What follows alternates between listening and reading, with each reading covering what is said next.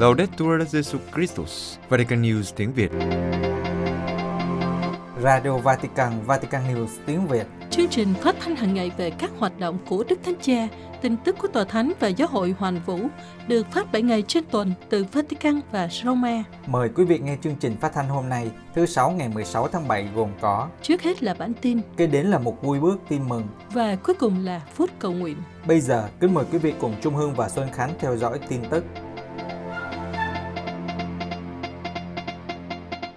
Xuất viện trở về Vatican, Đức Thánh Cha cảm ơn sự gần gũi và quý mến Ngài đã nhận được trong thời gian nằm viện. Vatican, về lại Vatican sau 10 ngày điều trị phẫu thuật đại tràng tại bệnh viện Gemelli, một lần nữa Đức Thánh Cha bày tỏ lòng biết ơn về những tình cảm thân thương Ngài đã nhận được và mời gọi cầu nguyện cho các bệnh nhân và những người giúp đỡ họ. Đức Thánh Cha viết trên tài khoản Twitter A Còng Pontifex. Tôi xin cảm ơn tất cả những người đã gần gũi với tôi bằng lời cầu nguyện và lòng quý mến trong những ngày tôi nằm viện. Chúng ta đừng quên cầu nguyện cho các bệnh nhân và những người chăm sóc họ. Trong thời gian Đức Thánh Cha nằm viện, từ khắp nơi trên thế giới, những lời cầu chúc và tình cảm quý mến không ngừng gửi đến Ngài. Từ các lãnh đạo các giáo hội Kitô như Đức Thượng phụ Bartolomeo của Constantinople, Đức Thượng phụ Karakin thứ hai, tổng thượng phụ của tất cả người Armenia, Đức Tổng giám mục chính thống giáo Chrysostomos của đảo Ship, các lãnh đạo các cộng đoàn Anh giáo, đến các vị đứng đầu thế giới Hồi giáo như Đại Imam Ahmad Al-Tayyeb, Rabbi trưởng của cộng đoàn Do Thái ở Soma. Rất nhiều nguyên thủ các quốc gia cũng đã gửi lời cầu chúc tốt lành đến Đức Thánh Cha. Trong số đó, trước hết là Tổng thống Sergio Mattarella của Ý, rồi đến Tổng thống Rivlin của Israel, Tổng thống Buhari của Nigeria, Tổng thống Manta, Tổng thống Venezuela, Tổng thống Đài Loan, Chủ tịch nước Palestine, Tổng thống Thổ Nhĩ Kỳ Recep Tayyip Erdogan, Tổng thống Cộng hòa sip, Chủ tịch nước Cuba, Tổng thống Ba Lan.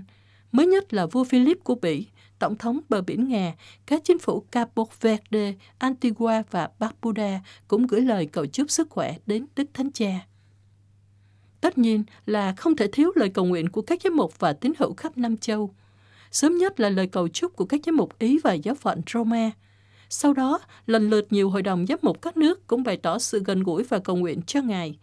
Mới nhất là thư của Hội đồng Giám mục Venezuela được gửi đến Đức Thánh Cha hôm 13 tháng 7, lặp lại sự hiệp thông của các ngài với người kế vị Thánh Phêrô và đã cầu nguyện cho Đức Thánh Cha trong những ngày của đại hội lần thứ 66 vừa kết thúc.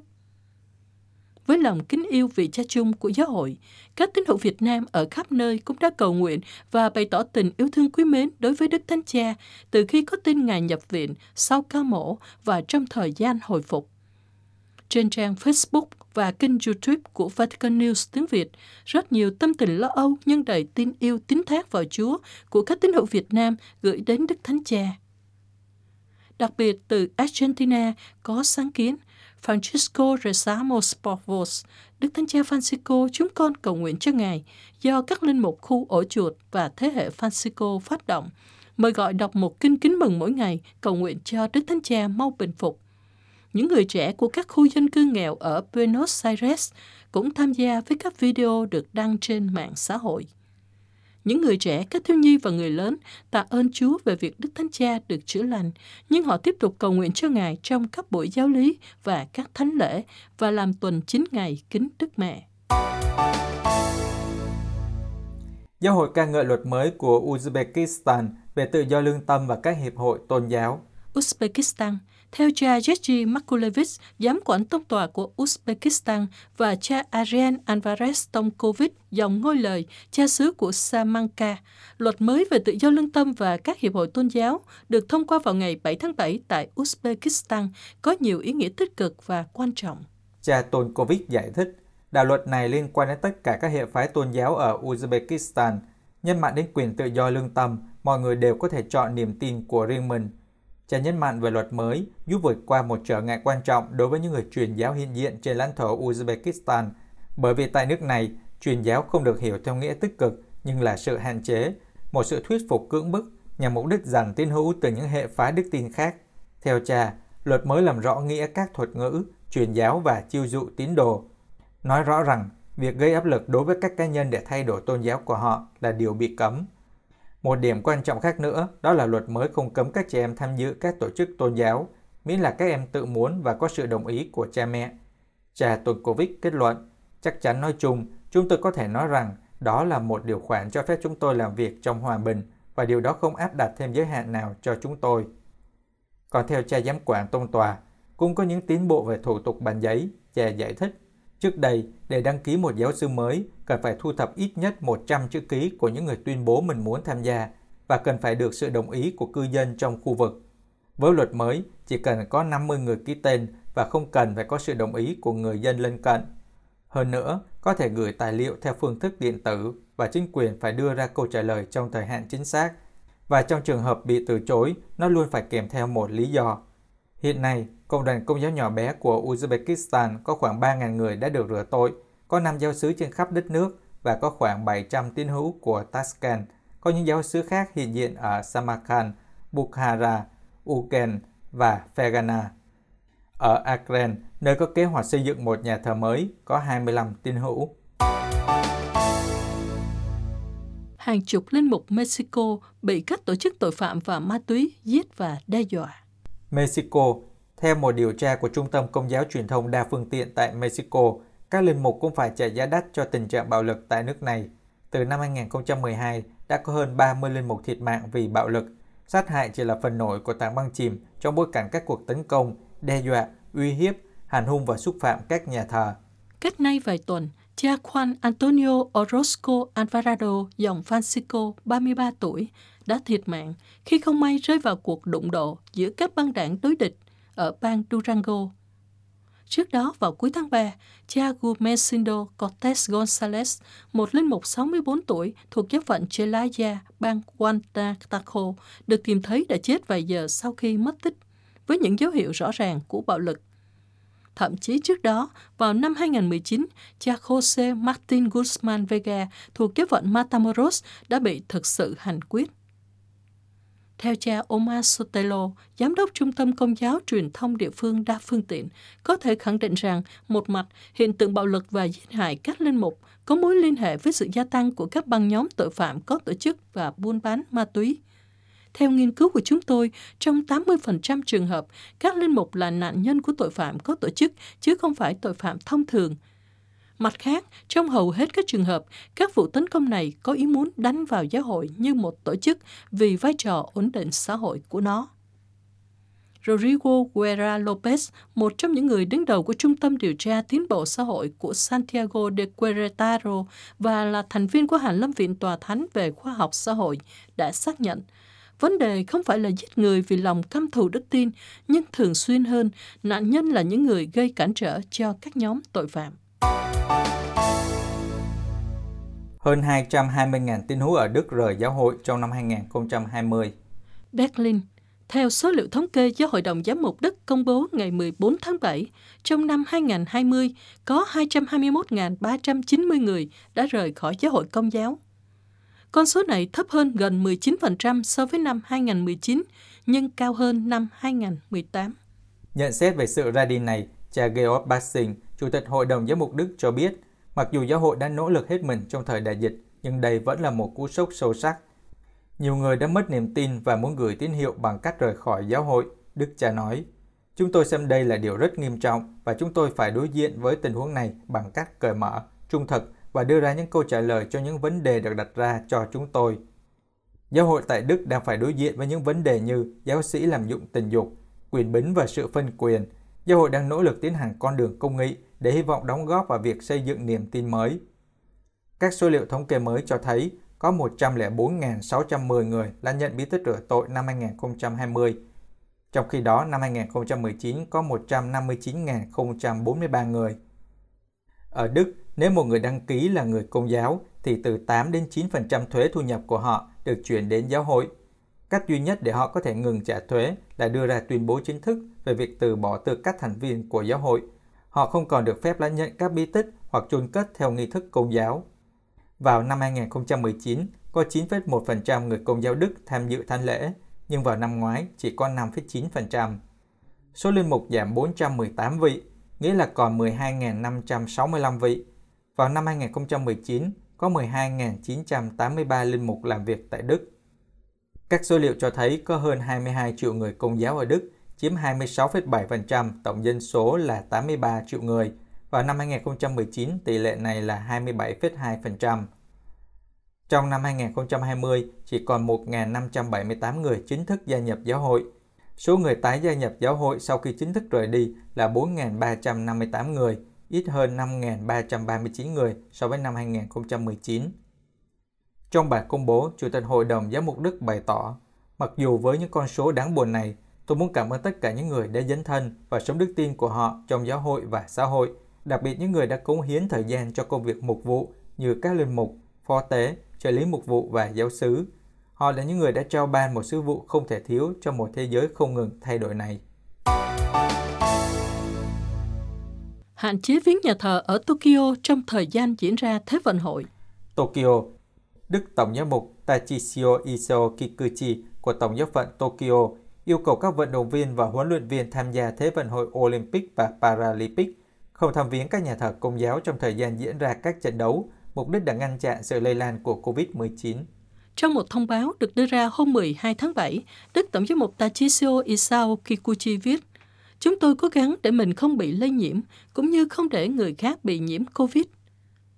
Và để thực hiện một phần dấn thân này, Đức Tổng giám mục yêu cầu tất cả những người đến khu vực thủ đô Tokyo trong lúc diễn ra Thế vận hội Olympic và Paralympic mùa hè này, hạn chế thăm viếng các nhà thờ.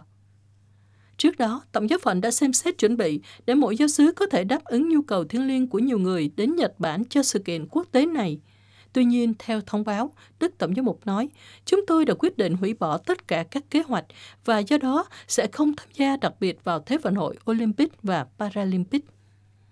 Trong tình trạng khẩn cấp thứ tư của thành phố kể từ khi đại dịch bùng phát, Tổng giáo phận Tokyo đang hạn chế số người có thể vào nhà thờ trong cùng một lúc, trong khi vẫn giữ khoảng cách xã hội và yêu cầu người công giáo chỉ đến các giáo sứ địa phương của họ giáo sứ sẽ lưu hồ sơ của những người tham dự thánh lễ để đáp ứng yêu cầu của Bộ Y tế trong trường hợp xác nhận nhiễm COVID-19. Tổng giáo phận Tokyo có khoảng 100.000 người công giáo trên tổng số gần 20 triệu dân, vẫn còn áp dụng biện pháp miễn nghĩa vụ tham dự các thánh lễ Chúa Nhật. Đức Tổng giám mục Kikuchi nói, chúng ta đều biết rằng chương trình tiêm chủng đang tiến triển, nhưng về cơ bản, chúng ta phải tự quyết định về vấn đề này, chúng ta nhớ rằng nhiệm vụ quan trọng đối với chúng ta là bảo vệ không chỉ cuộc sống của chính mình mà còn bảo vệ tất cả những người đã nhận được món quà sự sống từ Chúa. Các tên nút Paraguay được mời gọi trở thành phương thuốc cho xã hội. Asunción, trong sứ điệp được công bố vào cuối hội nghị thường niên được tổ chức trong tuần vừa qua, các giám mục Paraguay mời gọi các tín hữu ý thức con đường tin mừng, lắng nghe, bàn thảo, đối thoại và tham vấn trở thành phương thuốc cho xã hội. Nhờ đó, họ có thể phục vụ Chúa và giáo hội người với trái tim của vị mục tử nhân lành, đấng chữa lành và bảo vệ những người yếu đuối và không có khả năng tự vệ. Trong sứ điệp, các giám mục cho biết, các ngài đã chia sẻ những giây phút cầu nguyện và suy tư về các khía cạnh khác nhau của thực tại giáo hội và quốc gia, với thái độ lắng nghe những dấu chỉ của thời đại để tìm thánh ý Thiên Chúa. Lắng nghe cũng là thái độ cơ bản cho việc chuẩn bị cho Đại hội Giáo hội của châu Mỹ Latin và Caribe sẽ được tổ chức tại Mexico vào tháng 11. Các giám mục nhấn mạnh rằng, sự kiện này là một kinh nghiệm nuôi dưỡng sự hiệp thông của Giáo hội Mỹ Latin và mở nó ra cho sự hiệp thông phổ quát, đồng thời khuyến khích các tín hữu trên bình diện cá nhân và cộng đoàn dấn thân tích cực vào tiến trình này.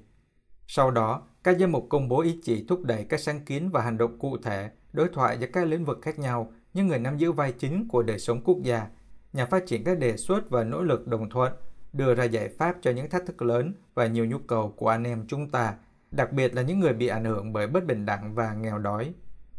Đề cập đến năm thánh thể mà giáo hội Paraguay đang sống trong năm nay với phương châm, họ đã nhận ra Chúa khi người bẻ bánh là lời mời gọi quay trở lại cuộc gặp gỡ với Chúa Kitô trong mầu nhiệm thánh thể.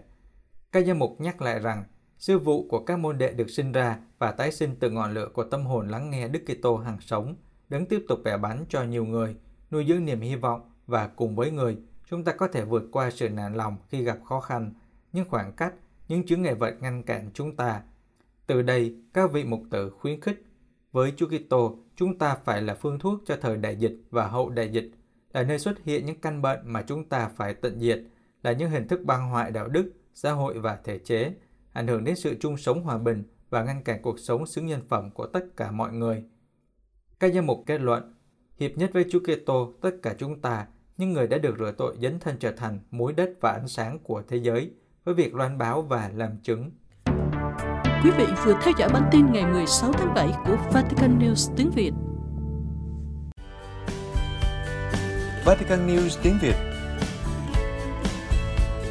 Chuyên mục Vui bước tin mừng Con dân trưởng Xuân tiến bước trong tình Chúa xót thương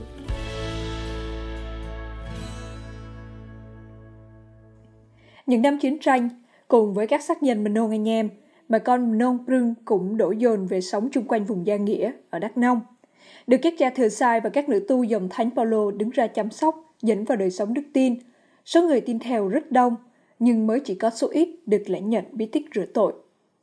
Sau biến cố năm 1975, cũng như các sắc dân nôn khác, bà con Mnon Prung dắt dìu nhau trở về đất xưa, phát rừng làm rẫy theo hợp tác xã ở Đắk Rung, cầu 20 đi vào chừng 15 cây số. 12 năm trời lang thang mà lòng người không yên, vẫn nhớ về núi rừng của tổ tiên. Các ông bà lớn tuổi vẫn mơ về những con đường mòn thủa ấu thơ, nhất quyết không chịu làm ăn sinh sống trên vùng rừng núi, không có mồ mã mẹ cha. Và vì thế, đến năm 1987, nghĩa là sau 12 năm lưu lạc, toàn bộ bà con thuộc Hợp tác xã 1 lại đưa nhau về vùng đất thuộc xã Trường Xuân, ở dài theo cây số 10, quốc lộ 14. 12 năm trời của một đoàn chiên non trẻ vất vưởng, không linh mục, không nhà thờ, cũng không có điểm tập trung, chỉ vỏn vẹn có ba thầy giảng là Ma Mác, Ma Duyên và Ma Thêm, cùng với một vài giáo lý viên phụ giúp. Không có điểm tập trung thì chỉ còn cách khích lệ bà con sớm hôm học đọc kinh cầu nguyện riêng trong gia đình, chứ còn có thể làm gì hơn. Thêm một năm vật vờ trên vùng đất mới, sau đó mới được phân chia lại thành từng thôn như hiện nay. Thôn 1 và thôn 2 tiếp tục ở dài theo cây số 10 quốc lộ 14. Thôn 3 thì rẽ phải vào sâu dưới dốc chừng 3 km. Thôn 4 và thôn 5 rẽ trái nằm sau chừng 4 km. Khi đã ổn định chỗ ở, bà con bắt đầu tập trung cầu nguyện tại nhà giáo phu.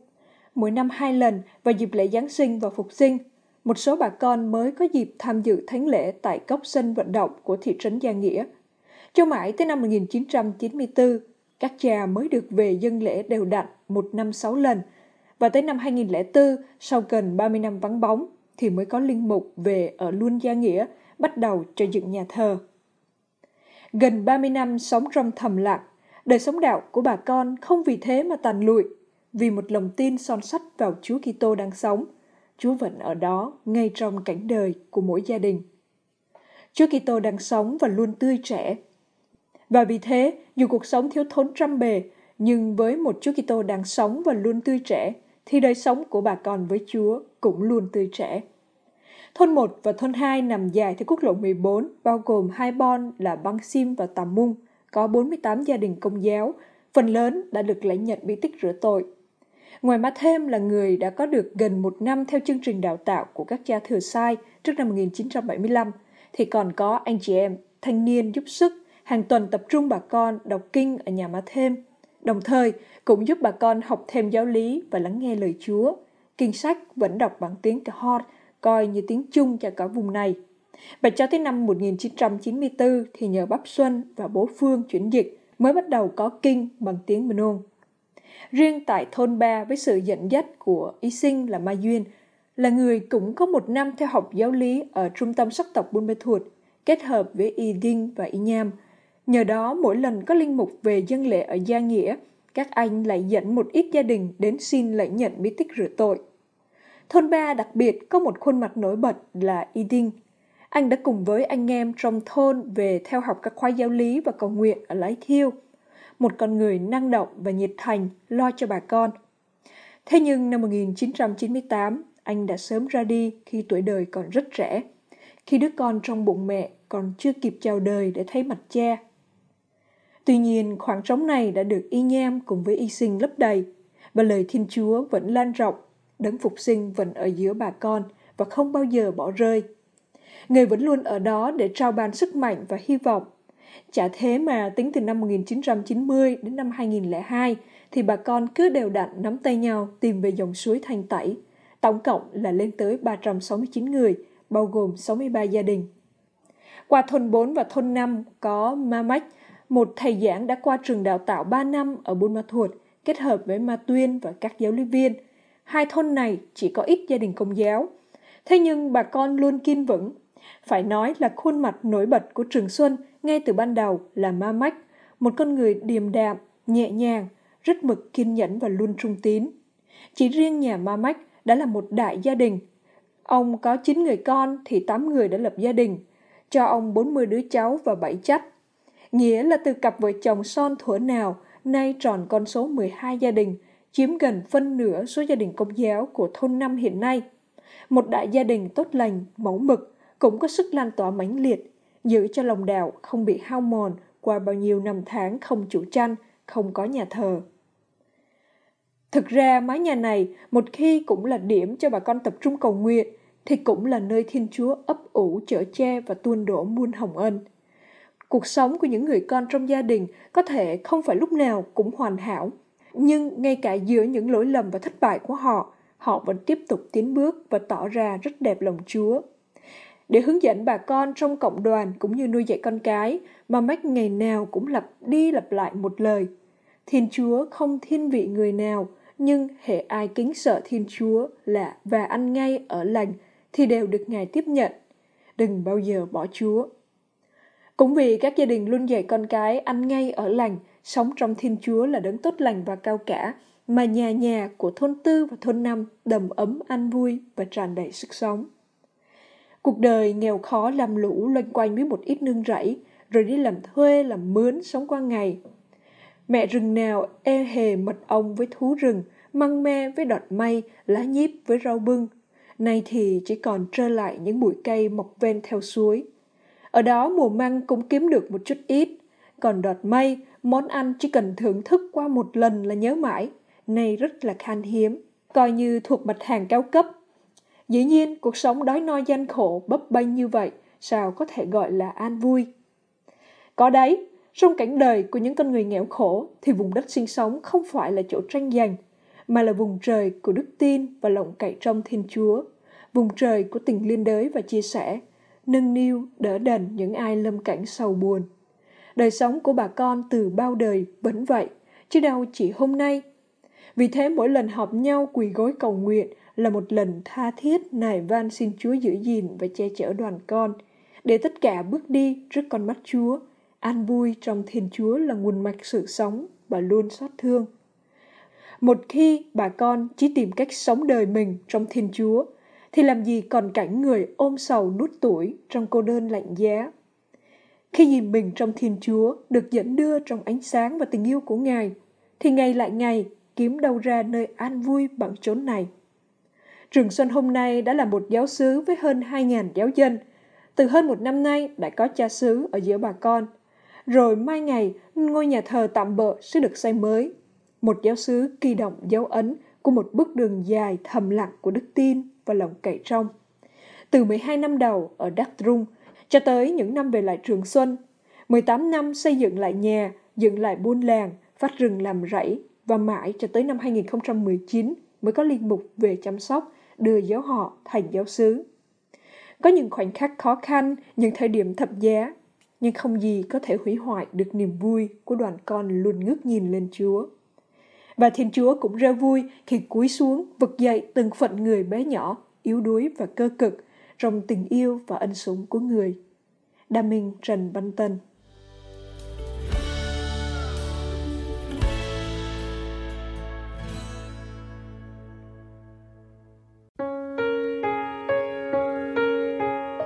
Vatican News tiếng Việt. Chuyên mục Phút Cầu Nguyện. Tình người trong đại dịch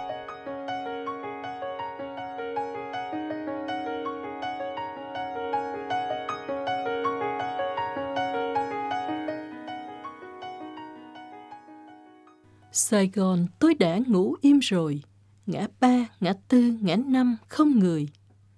Sài Gòn tôi đã vết thương rã rời, phố to phố nhỏ đang hụt hơi. Sài Gòn tôi đã xanh sao tiêu điều, chút kêu hãnh xưa theo làn mây. Hàng quán hay chợ búa hay là cổng trường, rạp hát hay là công viên, rồi giáo đường. cửa đóng then cài để bao người nhớ thương. Quạnh vắng khi nhìn lá rơi đầy vấn vương. Quý tín giả thân mến, những ngày qua, có lẽ chúng ta đã nghe bài hát này của thầy giáo trẻ Nguyễn Thái Dương. Bài hát viết về Sài Gòn, nhưng cũng phần nào nói lên tình cảnh của nhiều tỉnh thành Việt Nam kể từ khi làn sóng thứ tư của đại dịch COVID-19 tấn công quê hương chúng ta. Và đặc biệt là từ khi Sài Gòn trở thành ổ dịch lớn nhất nước và nhiều tỉnh thành áp dụng chỉ thị 16 giãn cách xã hội để ngăn chặn đại dịch. Nhiều tin nóng xuất hiện trên mặt báo cũng như đề tài được nhiều người dân bàn tán đều liên quan đến dịch bệnh như giãn cách xã hội, số ca nhiễm mới, số người chết, vật giá leo thang, những tin tức khiến người dân đau buồn, lo sợ, bất an. Những tiếng thở dài, bao giờ qua cơn dịch bệnh. Rồi phải sống làm sao khi công an việc làm ngưng trệ, thất nghiệp gia tăng. Phải làm sao khi nhà thờ đóng cửa đã hơn cả tháng trời. Tuy nhiên, bên cạnh những tin đau buồn đó, trên báo chí và đặc biệt là mạng xã hội, rất nhiều tin vui, xoa dịu nỗi đau, sưởi ấm trái tim, khích lệ tinh thần chúng ta. Đây đó những sáng kiến yêu thương liên đới mà chắc nếu không có đại dịch, chúng ta khó lòng nghĩ ra được. Đúng là cái khó ló cái khôn, chứ không phải là cái khó bó cái khôn. Cách đây hơn một năm, khi Việt Nam đang còn trong vùng an toàn, thì tại trời Âu lại là mây mù chết chóc của virus corona. Tình trạng phong tỏa vô cùng nghiêm ngặt. Tại Roma vào cuối tháng 3 năm ngoái, những chiều Chúa Nhật vốn xe cộ tấp nập thì lại vắng lặng. Trên đường thi thoảng mới có chiếc xe vượt qua và sau đó trả lại cho kinh thành muôn thuở sự im lặng đáng sợ khi thần chết corona đe dọa. Tuy thế, tại những trung tâm Caritas bác ái, vẫn có những tình nguyện viên gác lại nỗi sợ lây lan, ra khỏi nhà để phát cơm và giúp đỡ cho những người di dân, những người vô gia cư không thể tìm được miếng cơm khi đại dịch khiến cho các hàng quán phải đóng cửa. Những giáo sứ cũng đã tổ chức những siêu thị theo nhu cầu, ai có thì tặng, ai cần thì lấy. Những tu sĩ sẵn sàng sắn tay áo, gác lại công việc bàn giấy, đi thăm viếng người bệnh, giúp đỡ người già cô đơn, mang cơm cho người đói khát, đặc biệt là mang Chúa đến cho những người đang cần được sức mạnh thiêng liêng nâng đỡ. Cứ thế, người Ý đã dìu dắt nhau từ từ qua cơn đại dịch. Hôm nay, đại dịch bùng phát tại Việt Nam, những hành động đã xảy ra ở Roma được lặp lại ở chính quê hương chúng ta và thậm chí còn tích cực và cảm động hơn. Đọc trên Facebook, một linh mục trong bộ đồ bảo hộ y tế đi thăm và chúc lành cho các gia đình giáo dân. Một người nghĩ đến người nghèo, mua vài tấn gạo để phòng khi bà con khó khăn quá thì hỗ trợ gấp một tiệm sửa xe ở Sài Gòn phải đóng cửa vì giãn cách xã hội, nhưng chủ tiệm vẫn để một công cụ hành nghề ra ngoài đường. Đó là nối dài chiếc vòi hơi ra lề đường, sẵn đó cho ai có nhu cầu thì ghé lại tự bơm bánh xe. Một hành động nhỏ nhưng lại thể hiện sự tinh tế, cảm thông, thấu hiểu. Vì giữa Sài Gòn đóng kín này, nếu bị xì lốp xe thì phải làm sao? Người đăng bài, comment một ngày Sài Gòn lại căng. Thì thôi, dừng lại cuối ngày với một tấm hình như thế này để thấy chuyện nhỏ xíu nhưng ý nghĩa thịt nhiều trong mùa đại dịch. Sài Gòn mình thương nhau, giúp nhau nhiều khi chỉ cần vậy thôi, mà vui ta nói. Bánh tét và gạo phát cho các sinh viên còn kẹt lại các ký túc xá. Nhiều cây ATM gạo, nhiều siêu thị không đồng, nhiều hộp cơm phân phát cho người thiếu thốn, nhiều thật nhiều những mớ rau, khí quả. Chắc chắn là có rất nhiều hình thức liên đới tương trợ giúp đỡ lẫn nhau, rất âm thầm mà chúng ta không được biết. Làm sao kể cho hết những câu chuyện vui này? Làm thế nào diễn tả hết những ân tình sâu đậm đó? Mới đây, các tu sĩ Sài Gòn đã theo lời kêu gọi của cha chủ tịch Ủy ban tu sĩ tình nguyện tham gia chăm sóc sức khỏe cho các bệnh nhân – Lời kêu gọi được đưa ra sau khi Sở Y tế của thành phố mời các nhóm tôn giáo tham gia vào chiến dịch lớn của thành phố chống lại đại dịch. Lá thư cảm động của Đức Tổng giám mục Chiêu Xe, Chủ tịch Hội đồng Giám mục Việt Nam, thương quá Sài Gòn ơi, kêu gọi giúp đỡ Sài Gòn, trái tim của người Việt. Tinh thần liên đới truyền thống của người Việt, lá lành, đùm lá rách là điều không thể chối bỏ. Sài Gòn đó vốn luôn luôn mở rộng đón mọi người và trong những khó khăn của người Việt ở các nơi, người Sài Gòn đã quảng đại rộng lòng, rộng tay, mạnh mẽ dốc chuỗi đến mọi nơi để chia sẻ. Đã rồi hôm nay Sài Gòn đau bệnh, mọi người lại hướng về Sài Gòn.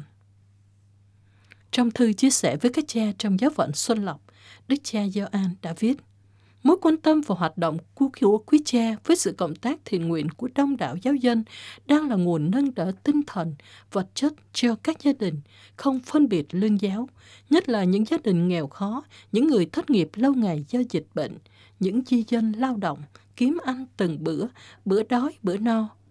Biết bao phương thức trợ giúp không đồng, nắm gạo, mớ rau, những hộp cơm dùng ngay cho đỡ đói lòng, đã đáp ứng nhu cầu thiết yếu – những ngõ ngách đã quen heo, heo hút, những lối mòn với những căn hộ lẻ loi hay khoảng sân nhà thờ, nhà xứ đã trở thành những địa chỉ thân thương thắm tình. Chúng ta cảm nhận trong những ngày này, giữa những nhu cầu lương thực không thể thiếu, đã trỗi lên như điểm son tình thương, lá lành đùm lá rách, cung cách trao bằng cả con tim, một miếng khi đói bằng gói khi no, cái no tình làng nghĩa xóm, bất kể lương giáo, xóm đạo, mới thật sự làm cho ta sống. Là những người vốn chan chứa lòng tin, cậy mến nơi Chúa, chúng ta có đời cầu nguyện, cùng giáo phận, nhiều giáo sứ đã hiệp thông cầu nguyện trực tuyến, số sáng cử hành thánh lễ và giờ kinh lòng Chúa thương xót. Và cuối ngày, khi màn đêm buông, thật ý nghĩa, giờ nguyện cầu sum họp gia đình. Đức cha Gioan nhắn nhủ, có bao giờ mà cuộc đời hết gian truân? Nhưng ta cố công làm người trong chính những gian truân ấy nhờ mầu nhiệm vượt qua của Chúa chúng ta. Quý thính giả thân mến, chúng ta tạ ơn Chúa vì biết bao điều tốt đẹp xung quanh chúng ta, dù ngay trong chính khó khăn nguy hiểm của đại dịch. Chúng ta cầu nguyện xin cho đại dịch mau chấm dứt để chúng ta lại có thể gặp nhau, để chúng ta có thể cùng nhau đến nhà thờ ngợi khen Chúa – Đặc biệt, chúng ta cầu nguyện cho các ký tơ hữu chúng ta, cho những người dân Việt, cho mọi người trên thế giới biết yêu thương liên đới với nhau, đặc biệt là trong những lúc khó khăn như hiện nay. Chúng ta giãn cách nhưng không xa cách, luôn tin tưởng và hy vọng. Với tình yêu thương và nhất là với ơn Chúa, chúng ta sẽ cùng nhau bước ra khỏi đại dịch.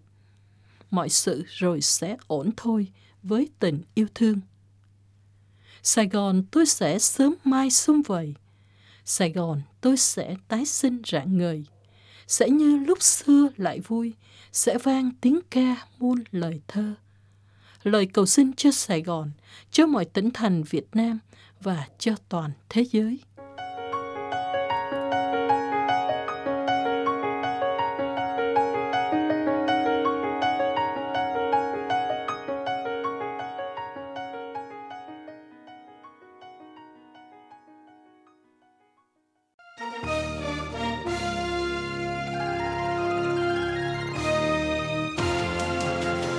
Cảm ơn quý vị đã chú ý lắng nghe chương trình Radio Vatican của Vatican News tiếng Việt. Xin Thiên Chúa chúc lành cho quý vị và toàn gia quyến. Laudetur Jesu Christus, ngợi khen Chúa Giêsu Kitô.